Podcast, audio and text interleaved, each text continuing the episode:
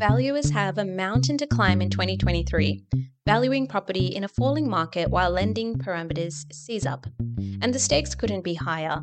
An accurate valuation is a make or break when it comes to a borrower's approval. It begs the question, can you really trust property valuations?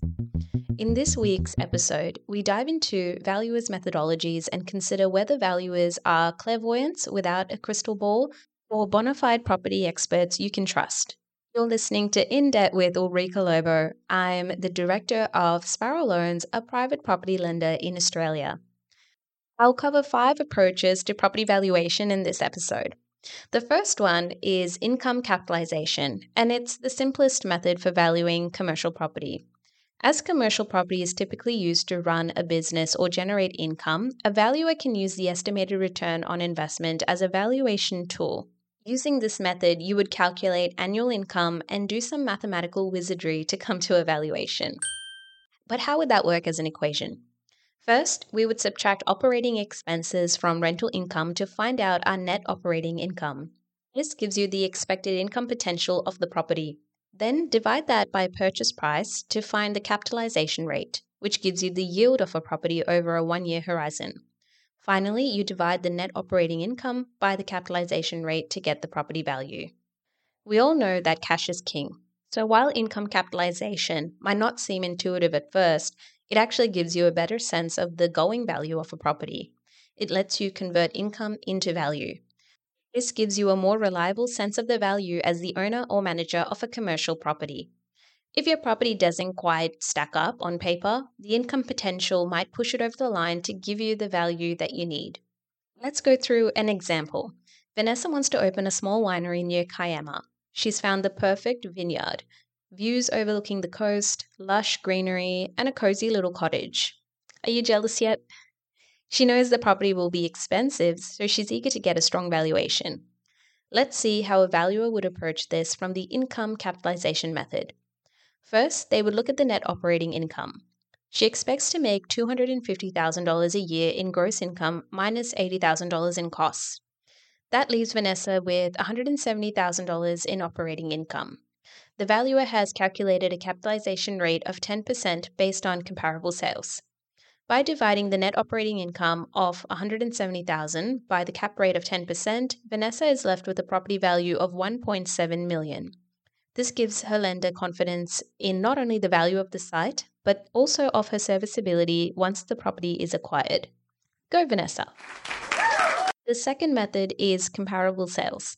This one does exactly what it says on the tin.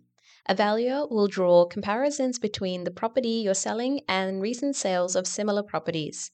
This isn't just a spot the difference and smack a convincing price on it. It's a forensic investigation of why other properties sold for what they did and what you could expect to pay for the property of interest. They take every important factor into account, including the type of property, the location, the timing of the sale, size, zoning, fit out, and proximity to services and amenities. While the calculations might not be as specific as with the income capitalization method, they still yield good results.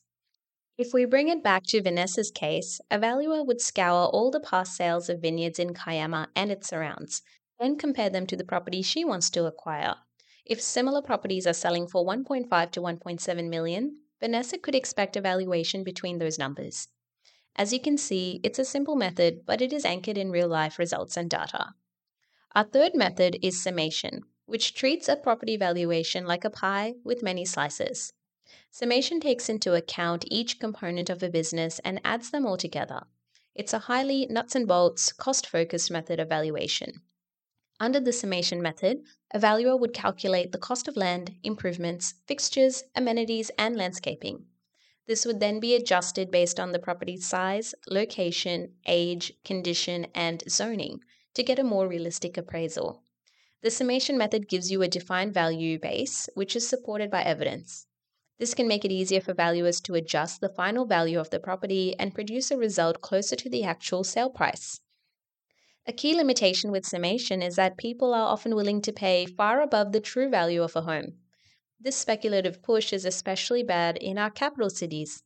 Properties in Sydney City and eastern suburbs, for example, are often bought for multiples of the physical value of the property. This makes the summation part of the method somewhat redundant. Bringing it back to Vanessa's case, her valuer would take into account the value of the property's cellar, vineyards, storage vats, and the construction improvements to the cottage, before adjusting for the Kiama market.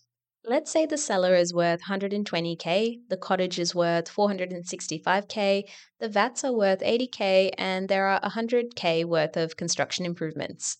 Summing this together, we would get a cost base of $765,000.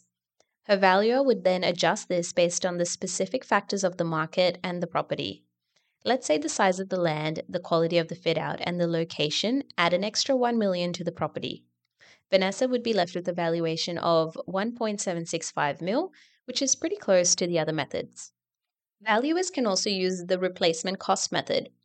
With the replacement cost method, a valuer considers how much it would cost to replace the existing property if it spontaneously disappeared. That means you only consider the value of the physical structure. The value of the land itself is excluded. Replacement cost is typically used for insurance purposes where the actual property is what needs to be covered. The tricky part of replacement cost is that the cost of the building, construction, and materials can be highly volatile. They can change depending on the year and are sometimes very market dependent. Furthermore, the value of a property will typically depreciate over time with wear and tear, while the land could appreciate. For Vanessa and her vineyard, the replacement cost method would consider how much the cottage is worth, along with any other physical structures on the property. A valuer probably wouldn't use replacement cost for the acquisition of a property as it generates a lower nominal amount for the valuation. Vanessa needs a pretty strong valuation to get the right LVR. Hypothetical development is our fifth and final strategy. While the other valuation tools are looking at observable factors, hypothetical development calculates the value of the land if it was developed to fit the maximum number of dwellings. Then, the cost of priming the land for developing and any selling expenses would be subtracted. The calculations would look like this. Gross total sales of finished property minus selling expenses equals net realization. Net realization minus developer's profit and risk equals total capital outlay. Total capital outlay minus development costs equals total value. This method relies on a very accurate calculation of expenses and property price projections. To give a true representation, everything has to be just right.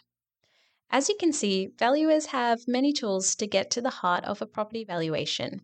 The property market is like a wild horse let loose in a daycare, especially at the moment. Getting a grip on either is tricky, and that's what valuers are tasked with. Luckily, they have an armada of tools and strategies to value properties. Whether it is relying on past sales data, income-generating potential, building costs, or the value of a property's components, valuers have a complete picture of a property and understand the factors which add value. Add in years of experience and the diverse perspectives of a valuation team, and you have a much higher chance of getting it right. For Vanessa, her valuer went with the income capitalization method and gave her a valuation of $1.7 million.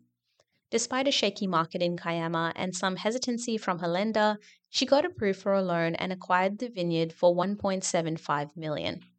Vanessa's dreams came true, and the valuer was nearly bang on. In fact, she's probably enjoying a nice glass of Cab Sav right now. I asked you earlier, can you really trust property valuations? As you can see, based on the multiple methods that valuers can draw from, and Vanessa's story as well, you certainly can. Thank you for listening again to In Debt with Ulrika Lobo. I'll see you back here next week.